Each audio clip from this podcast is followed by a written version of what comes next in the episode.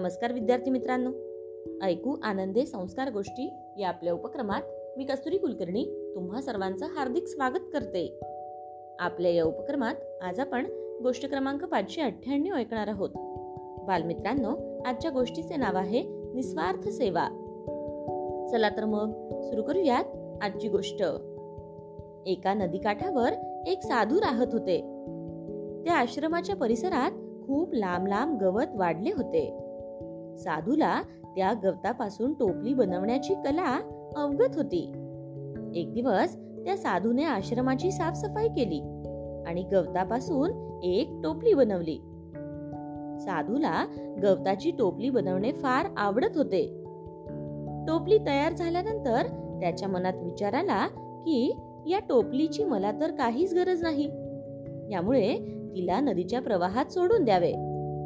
दुसऱ्या दिवशी पुन्हा साधूने टोपली बनवली आणि नदीत सोडून दिली. या कामामुळे त्यांचा वेळ निघून जायचा. त्यांचा हा उपक्रम काही दिवस असाच सुरू होता.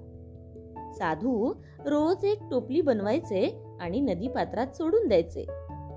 मग एके दिवशी साधूने विचार केला की मी विनाकारणच हे काम करीत आहे. गवताची टोपली बनवून नदीत सोडून देत असतो. यामुळे मला यापासून कोणताच फायदा होत नाही.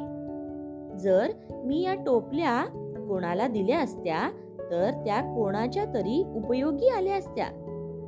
असा विचार करून दुसऱ्या दिवसापासून गवताच्या टोपल्या बनवणे त्यांनी बंद केले. काही दिवसांनंतर साधू नदीच्या काठावर फिरायला निघाले.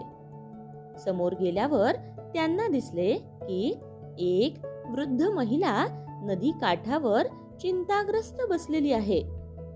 साधूने महिलेला चिंतित असण्याचे कारण विचारले असता तिने सांगितले की माझे या जगात कोणीच नाही.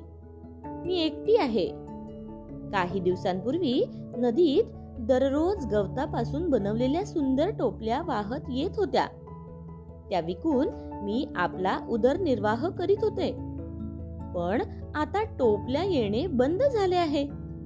त्यामुळे मी दुःखी आहे. महिलेची गोष्ट ऐकून दुसऱ्या दिवसापासून साधू गवताच्या टोपल्या बनवून पुन्हा नदी नदीच्या प्रवाहात सोडू लागले. गोष्ट इथे संपली. कशी वाटली गोष्ट मित्रांनो? आवडली ना? मग या गोष्टीवरून आपल्याला एक बोध होतो बघा. तो बोध असा की आपण जेव्हाही निस्वार्थ भावनेने एखाद्याच्या मदतीसाठी कोणते काम करतो तेव्हा त्याचा लाभ अवश्य आपल्याला मिळतो. असे कार्य करताना असा विचार करायला नको की केलेल्या कामामुळे आपल्याला त्याचा कोणता फायदा होईल? मित्रांनो निस्वार्थ भावनेने केलेले कार्य आपल्या पुण्यात वाढ करत असते आणि दुसऱ्याला त्याचा लाभ होत असतो. काय? येतंय ना लक्षात? चला तर मग.